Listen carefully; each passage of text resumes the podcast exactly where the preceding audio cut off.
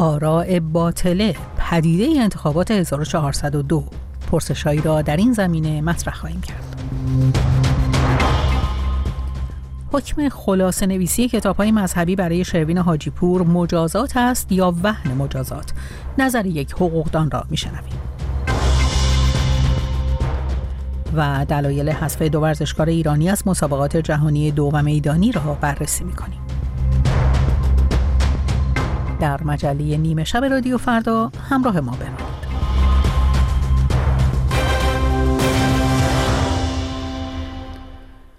انتخابات مجلس شورای اسلامی و ششمین دوره خبرگان رهبری در ایران در حالی انجام شد که گمان زنی ها درباره شمار آرای باطل بالا گرفته است. بنابر اعلام رسانه های حکومتی میزان مشارکت در رأیگیری پایین بوده. پدیده آرای باطله به چه معناست و چرا گروهی از رای دهندگان برای ریختن چنین رأیی پای صندوق ها حاضر می شوند این پرسشی است که همکارم هومن اسکری در گفتگو با عطا محامد تبریز تحلیلگر مسائل سیاسی در اسپانیا مطرح کرده است. ما چند سالی هست که با این مسئله در ایران روبرو هستیم که آرای باطله داره افزایش پیدا می‌کنه. مثلا اونقدر جدی هست که روزنامه های مختلف این رو تیتر کردن. اگر مثلا که از مهمترین آرای باطله دهه 80 رو در نظر بگیریم یعنی سال 1384 آرای باطل دو درصد. سال 1400 خب رسید به 13 درصد.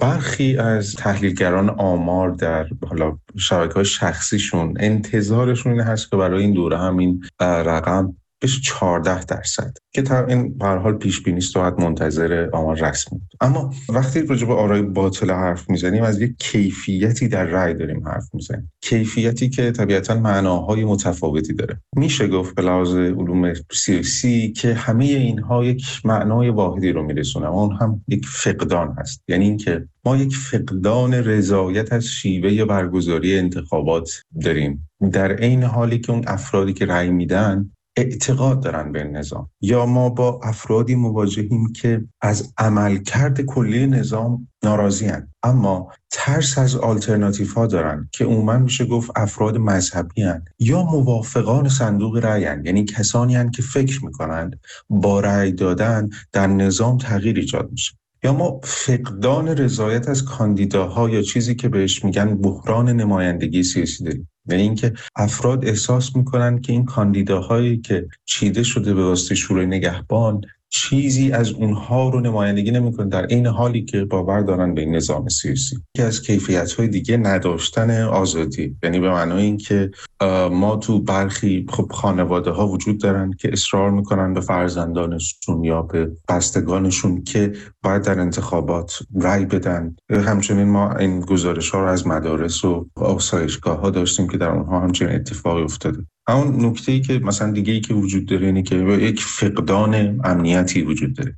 افراد نمی‌دونن که اگر رأی بدن رأیشون چه خواهد شد. آیا مثلا حالا که در شناسنامه هم قرار نیست که مهری زده بشه این ابهام براشون به وجود اومده که با رأی ندادن آیا امنیتی که در زندگی دارن به خطر میفته یا نه؟ چون که مثلا گفته شده مهر زده نمیشه اما ثبت میشه. این ثبت شدن برای خیلی ها به این معنا گرفته شده که فردا در سیستم احتمالا جایی نشون بده. حالا فارغ از درست یا غلط بودنش به نظر میاد که اون حس فقدان امنیت رو خیلی برجسته کرد. در واقع به مجموعه این فقدان هایی که برشمردم جامعه شناسای اهالی علوم سیاسی خب به صورت کلی این رو رأی اعتراضی عنوان می‌کنن. میگن که در واقع این شیوه است برای نمایش نارضایتی. جمهوری اسلامی در گذشته مجموع آرای به صندوق ریخته شده رو به عنوان یکی از دلایل مشروعیتش مطرح کرده. آیا مجموع شمار آرای ریخته شده به صندوق ها به معنای این هست که اون کسانی که این رأی ها رو به صندوق ها ریختند به نظام کنونی حاکم بر ایران باورمند هستند؟ هرچند که افرادی که منصوب به جمهوری اسلامی هستند یا خودشون رو معتقد به این نظام سیاسی می‌دونند این جواب رو به ما خواهند که همه همین گونه است. یعنی در واقع مصادره خواهند کرد همه این چهل درصد رو به نام خودشون. و خواهند گفت که اینها آمدند پای نظام مشروعیت نظام سیاسی موجود رو فراهم کردند. حتی در مواردی مثلا در روزهای گذشته عنوان شده که اینها نه فقط نظام سیاسی بلکه کارهایی که جمهوری اسلامی در منطقه انجام میده رو مشروع کردند و به گفته آقای حاجی زاده خشاب نیروهای مقاومت رو پر کردند. اما به لحاظ جامعه شناختی خیلی گفتن این دشوار به خاطر همین مسئله آرای باطله. یعنی این در واقع رأی اعتراضی یا آرای باطله ای که وجود داره به ما میگه که ظاهر آنچه که جمهوری اسلامی مدعی است به عنوان مشروعیتش حداقل ده درصد از آنچه که عنوان می‌کنه در پایین تر یعنی احتمالا خودش هم همین رو می‌دونه که داره شیوه هایی برای مقابله با اون به وجود میاره. مثلا همین مسئله حد نصاب ها یعنی ما می‌بینیم که حد نصاب ها رو مدام جمهوری اسلامی در این فکر می‌کنم حداقل پنج بار در سالهای گذشته تغییر داده. و امروز مثلا یک پنجم آرا یک نفر رو می‌بره به صحنه در واقع مجلس. خب این خودش نشون میده که وقتی یه همچین تدابیری اتخاذ شده در مقابل این آرای باطله نشون میده که این به لحاظ حداقل مکانیزم رفتاری در تلاش هست که اون میزان عدم مشروعیتی که در واقع به صندوق رأی ریخته نمی شود و خارج رأی میماند رو تبدیل کنه به چیزی که به نفع خودشه. یعنی تلاش می‌کنه از آن رأی هایی که انداخته شده نتیجه ای رو به دست بیاره که خودش رو مشروع جلوه بده. ولی در مجموع نمیشه گفت که آرا مخصوصا آرایی که در این دور با این میزان از آرای باطله شاهدیم و معنای این هست که چیزی طرفداران خود نظام فرو ریخته و مشروعیت رو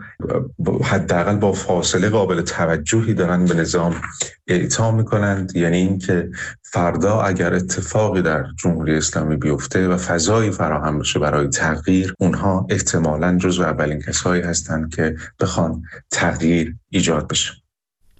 گفتگوی همکارم هومن اسکری رو شنیدید با عطا محامد تبریز تحلیلگر مسائل سیاسی در اسپانیا. برای توی کوچه رخصیدن برای ترسیدن به وقت بوسیدن برای خواهرم خواهرت خواهرامون برای تغییر مغزها که پوسیدن برای شرمندگی برای بی پولی برای حسرت یک زندگی معمولی. حتما بارها و بارها این ترانه رو شنیدید. ترانه برایه که شروین حاجی پور بابت انتشار آن به حبس ساخت موسیقی علیه جنایات آمریکا و ممنوعیت خروج از کشور محکوم شده. اما این همه مجازات او نیست. شروین حاجی پور محکوم شده تا از کتاب های زن در آینه جمال عبدالله جوادی آمولی و حقوق زن در اسلام مرتضا متحری خلاصه نویسی کند. ساعتی پیش در گفتگو با غلام حسین رئیسی حقوقدان ساکن کانادا ابتدا از او پرسیدم آیا رابطه میان مجازات صادر شده علیه شروین حاجی پور و اتهام اتسامی به او وجود دارد؟ می‌تونم بگم نه به هیچ وجه وجود نداره. و اساسا به کار گرفتن اسلحه به نام مجازات و اون هم در این حد شدید برای کسی که یک جامعه رو به وجد آورده در حقیقت با کار هنری خودش کاری که شروین آجیپور کرده یا کاری که مهدی یراهی کرد اینها نه تنها ما از نظر فلسفه مجازات نمی‌تونیم به هیچ عنوان اون رو در قاموس امری که نیاز به برخورد کیفری داره شناسایی کنیم و نه حتی در قانون می‌تونیم حتی خود قوانین جمهوری اسلامی می‌تونیم مستاق روشن براش پیدا کنیم بلکه باید از پنجره برعکس بهش نگاه کنیم و حکومتی که داره امر مجازات رو اعمال می‌کنه باید نمایندگی کنه از یک جامعه بگی که کجای جامعه آسیب پذیرفته و برای ترمیم اون آسیب باید دست به مجازات ببره. غیر از این هر کاری بکنه در جایگاه دیکتاتور نشسته در جایگاه نامشروع نشسته و داره عمل لغو و بیهوده انجام میده و نه تنها عملش ارزشمند نیست بلکه قابل مجازات و پیگیری است. منظورم عمل اون بخش از حاکمیت که مجازات بر چنین ترانه اعمال می‌کنه و, و اساسا مغایر با آزادی بیان هست اساسا مغایر هست با بسیار اصول دیگه که بخشهای بسیارش و حتی ساختار حقوقی بذار من اینجا کمی سطحش رو بیارم پایینم پاره پوره و وصل پینه شده جمهوری اسلامی هم اونها را نمی‌تونه ازشون غافل بشه و باید به نوعی از اونا هم گاهی وام بگیره و برای بقای خودش گاهی سو استفاده هم بکنه از اونا. آیه رئیسی تا اونجایی که من می‌دونم یکی از دلایل وضع مجازات بازدارندگی از وقوع مجدد جرم هست. اما با مجازاتی که برای شروین حاجی پور در نظر گرفته شده به نظر می‌رسه بیشتر از اینکه این بازدارندگی مد نظر باشه یه جور وهن اجتماعی اون مجازات هست که داره مطرح میشه. مخصوصا بعد از اینکه فرزندان متحری و عبدالله جوادی آمولی.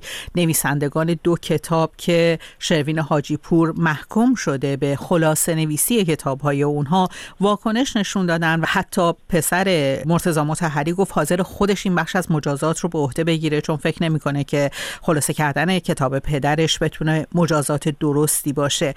چقدر این شیوه اعمال مجازات می‌تونه تاثیر اجتماعی داشته باشه در بیاعتبار شدن محاکم قضایی جمهوری اسلامی؟ ببینید محاکم قضایی جمهوری اسلامی وقتی که سراغ موضوعاتی میرن که دستگاه امنیتی پای در اون داره عمدتا یا دستگاه هایی که امر سرکوب جامعه را بر عهده می‌گیرن به هیچ عنوان مسیرشون عادلانه نیست. نه به فکر تحقق عدالت نه به فکر این هستن که به تعبیر دقیق شما بازدارندگی اجتماعی داشته باشه. برای اینکه جرم باید یکی از هنجارهای جامعه را شکسته باشه. حتی اگر قانونگذاری جمهوری اسلامی هم در این مسیر باشه اون قانون موضوعیت و مشروعیت نداره. الان همین انتخابات مسخره و نادرستشون که دیروز برگزار کردن نه بزرگ به ولایت فقیه و ساختارش میگه. یعنی این دقیقا همین کافی است که برگرده همه قوانینش از جمله قوانین کیفریش رو اصلاح کنه تغییر بده. ولی نمی‌کنه بلکه می‌خواد از طریق دیگری وارد بشه. این در حقیقت مجازات کردنی که در اینجا هست مثل این هست که یک حاکم یک خان در نظام ملوک و توایفی سی سال پیش یک رعیتی که سرپیچی کرده از یک فرمان و یک دستور نامشروع اون رو داره فلک می‌کنه اون رو میبنده به درخت رو مجازات می‌کنه. در حقیقت یک چیزی شبیه اینه یعنی ما به سادگی با این رفتار برمیگردیم به ام امر پیشا تمدنی. حوزه تمدنی وقتی نگاه می‌کنیم مجازات این چیزی نیست که فقط حاکم بر مردم تحمیل می‌کنه. مجازات باید اون چیزی باشه که جامعه نیاز داره یه یک جایی یک خنجاری از یک جامعه به موجب یک رفتار نقض میشه بر اساس پیمانی که بین جامعه و عمرای جامعه واقع شده و حقیقت برای ترمیم برای اصلاح اتفاق میفته و برای اجرای عدالت. این در این رفتارها ما نشانی از عدالت می‌بینیم بلکه نشانی از خیلی جدی از بیعدالتی می‌بینیم نشانی از سرکوب می‌بینیم و نشانی از بالا گرفتن رگه های از دیکتاتوری خود و خودکامگی و خشونت. غلام حسین رئیسی حقوقدان ساکن کانادا به پرسش های من پاسخ می‌داد. هرچه بیشتر تهدید کنن در ایران اسید پاشیدن هم هست. جایی که زنانگی پشت خط قرمز است تو خودت باعث شدی که یه قوه قضایی فهمیده که اگه بیش از این فشار بیاره باید وارد جنگ با مردم بشه. نمی‌تونن زندان بسازن. رادیو فردا شما را از مرزها گذر می‌دهد. مسابقات دوم میدانی داخل سالن قهرمانی جهان به میزبانی اسکاتلند در حال برگزاری است و با اینکه ایران می توانست در این رویداد مهم دو نماینده داشته باشد اما با سهلنگاری فدراسیون دو میدانی این فرصت از دست رفت. فرزانه فسیحی دونده تیم ملی دو میدانی بانوان ایران و رکورددار مسابقات قهرمانی آسیا و حسن تفتیان سریع ترین مرد ایران که شانس کسب سهمیه المپیک از طریق رنکینگ را دارد خبر دادند که به دلیل سهلنگاری مسئولان فدراسیون دو و میدانی از شرکت در مسابقات جهانی باز ماندند. در همین حال سرپرست فدراسیون دو و میدانی از برکناری مسئول بین المللی این فدراسیون به دلیل سهلنگاری رخ داده خبر داد. همکارم مهران کریمی در گفتگو با مهدی رستنپور روزنامه‌نگار ورزشی از دانمارک نظر او را در این باره جویا شده است. دو و میدانی ایران اسم مطرحی در دنیا نیست اما معدودی ستاره های حرفه‌ای تونستن خودشونو به سطوح بین المللی برسونن. از جمله دو چهره برجسته زن و مرد دو میدانی ایران فرزانه فصلی که به تازگی برای دومین بار قهرمان آسیا شد و حسن تفسیان سریعترین مرد ایران. اینا فهمیه حضور در این رقابت ها رو داشتن. اما فدراسیون دو میدانی ساده ترین کار که تسهیل در اخذ روادیده این کار رو انجام نداد و این دو نفر از سفر به گلاسکو باز موندن. سرپرست فدراسیون دو میدانی اعلام کرده که به دلیل سهلنگاری مسئول بین الملل این فدراسیون بوده که این اتفاق افتاده. به باور شما آیا واقعا مسئولیت با مسئول بین الملل بوده واقعا؟ کاری که باید انجام می شده مسئله پیچیده ای نبوده. صرفا ایمیل های فدراسیون جهانی رو بخونید و پاسخ بدید و ورزشکار رو هم در جریان روند اخذ روادید قرار بدید. البته این بهانه ای که آوردن رو حتی وزیر ورزش هم دیدیم که نپذیرفته و گفته که باید پیگیری دقیق بشه. اما پرسش اینجاست که یک مسئول روابط بین الملل در فدراسیون ورزشی اگه حتی ایمیل فدراسیون جهانی رو هم نمی‌خواد بخونه و جواب بده پس دقیقا این چیکار می‌کنه که عنوان روابط بین الملل رو یدک می‌کشه؟ از این لحاظ این دستور پیگیری وزیر چه بسا نشون بده که اتفاقات دیگه ای در داخل فدراسیونی که رئیس نداره و متکیه و برخی روابط کدورت ها مسائل شخصی که اثر می‌ذاره روی تصمیم گیری های کلان فدراسیون های ورزشی از جمله دو و میدانی به نظر می‌رسه که چنین مسائلی هم در میون باشه. در حال مسئله خیلی مهمیه. با توجه به اینکه هر دو نفر در خارج از کشور تمرین می‌کنن تفتیان در پاریس و فسیحی در سربستان و اونا خیلی راحت می‌تونستن چون در این کشورها اونا روادید دارن برن از اونجا اقدام کنن عازم اسکاتلند بشن. اما فدراسیون دو و میدانی اونا رو در جریان نگذاشته و علت اینکه این موضوع چه بوده خب با توجه به دستور وزیر ورزش در دست بررسیه که امیدواریم این بررسی ها به نتیجه هم برسه و مشخص بشه که از توسط چه کسی ممانعت به عمل اومده که دو قهرمان ملی از حضور در مسابقات جهانی باز بمونن. کمی میشه در مورد سوابق خانم فسیحی هم حرف بزنیم صحبت کنیم. ایشون خب رکورددار ماده 60 متر زنان هم هست در ایران و قهرمانی آسیا هم در کارنامهشون دارن. بله تعداد رکوردهای ملی که قهرمان ملقب به دختر باد شکسته دو رقمی شده 60 متر 100 متر 4 در 100 متر. مواد مختلف. او میدرخشه. پر افتخارترین دونده زن در تاریخ و دو میدانی ایرانه. حسن تفتیان هم به همین ترتیب. و دیدیم که هر دو نفر در اینستاگرامشون واکنشی که نشون دادن مشخصه که نمیپذیرن.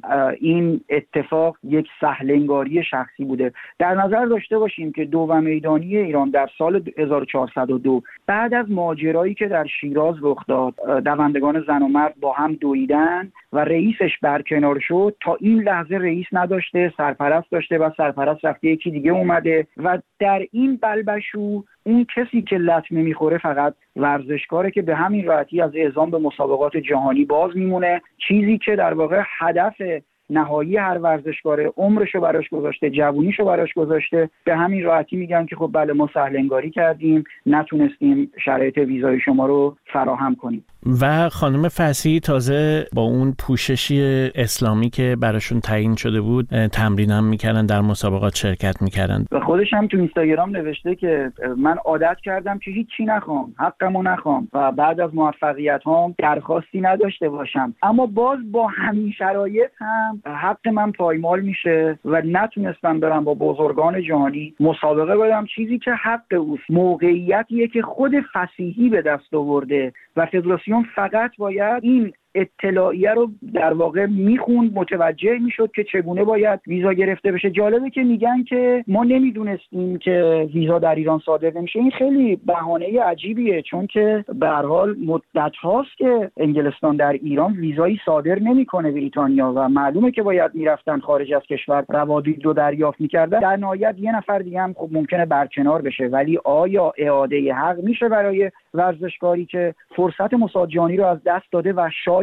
دیگه هیچ وقت نتونه مجددا این سهمیه رو به دست بیاره. این رو هم اضافه کنم که وزیر ورزش قبلی حمید سجادی خودش قهرمان دو میدانی بود و متاسفانه رابطه خوبی با دونده ها نداشت. در واقع می‌دیدیم که پیام تبریک برای رشته های مختلف صادر می‌کنه ولی برای دو میدانی نه. در اون دوره هم این ورزشکاران آسیب دیدن. حالا وزیر جدید اون کدورت های شخصی رو با این بچه ها نداره ولی می‌بینیم در داخل فدراسیون ها اتفاقاتی که رخ میده به قهرمانان آسیب می‌زنه. مهدی رستمپور روزنامه نگار ورزشی از دانمارک به پرسش های همکارم مهران کریمی پاسخ می‌داد. یک زن فقط برای انتخاب نوع پوششش باهاش به عنوان مجرم برخورد میشه. خانومی دو تا دونه موش بیرون باشه کتک می‌خوره از معمور امر به معروف.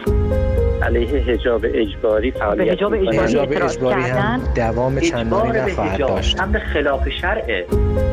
از حق انتخاب می‌گوییم. اینجا در رادیو فردا.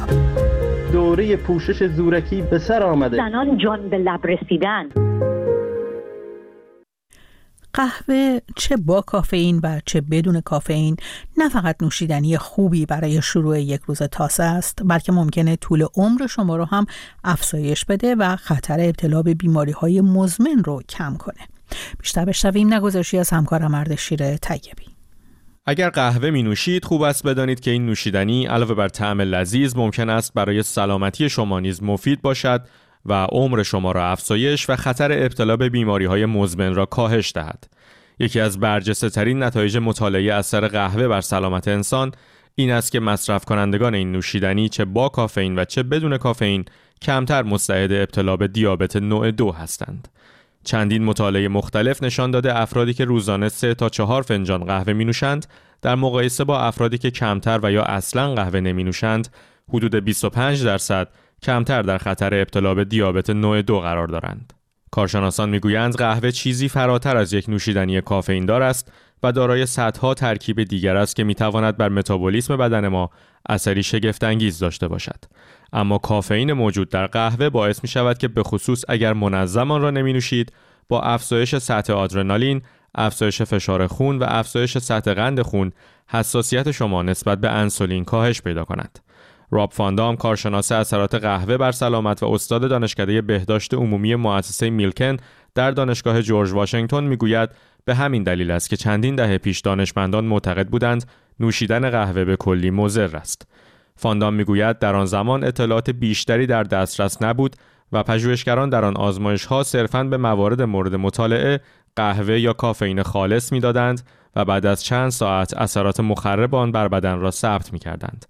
اما اگر شما هم مصرف کننده مداوم قهوه باشید می‌دانید که وقتی این کار را مرتب انجام می دهید تحمل اثرات محرک آن نیز راحتتر می شود و عوارض فیزیولوژیک عصبی و ناخوشایند و به ظاهر مضر آن کمتر نمود پیدا می کند. اما زیاده روی در مصرف قهوه مانند زیاده روی در مصرف هر چیز دیگری مذرات خود را دارد. به همین دلیل کارشناسان بهداشتی به طور کلی توصیه می کنند بزرگسالان سالم بیش از 400 میلی گرم کافئین در روز مصرف نکنند که معادل 4 یا 5 فنجان قهوه دم کرده است. راب فاندام می‌گوید احتمالاً دو تا 5 فنجان قهوه در روز محدوده است که در آن افراد مزایای سلامتی مانند کاهش خطر دیابت، بیماریهای قلبی و برخی سرطانها را مشاهده می کنند. اما حتی این نیز ممکن است برای برخی افراد بیش از حد باشد. اگر اختلال خواب یا مشکلات قلبی دارید، بهتر است قبل از شروع مصرف قهوه یا افزودن بر میزان مصرف روزانه با پزشک معتمد خود مشورت کنید. گزارش همکارم اردشیر طیبی آخرین گزارشی بود که در مجله نیمه شب رادیو فردا شنیدیم. می‌تونیم سری بزنیم به وبسایت رادیو فردا. اونجا که تیتر اصلی وبسایت هست اسرائیل مذاکرات با حماس در قاهره رو به دلیل اختلاف بر سر فهرست گروگان ها تحریم کرده. و خبر دیگری از آتش‌سوزی در مترو تهران خبر داده که باعث توقف حرکت قطارها شده. شما می‌تونید با سر زدن به وبسایت رادیو فردا از آخرین خبرهای ایران و جهان با خبر بشید. همینطور می‌تونید نظراتتون رو با ما و دیگر شنوندگان رادیو فردا از طریق تماس با واتساپ ما در میون بگذارید. دو سفر چهارصد و بیست هفتصد و بیست و پنج نهصد و هفتاد سه سفر شماره تماس واتساپ ماست. به پایان مجله نیمه شب رسیدیم. من رویا کریمی مرج از اینکه تا این لحظه در کنار ما بودید سپاس گذارم ساعت خوبی رو براتون آرزو می‌کنم.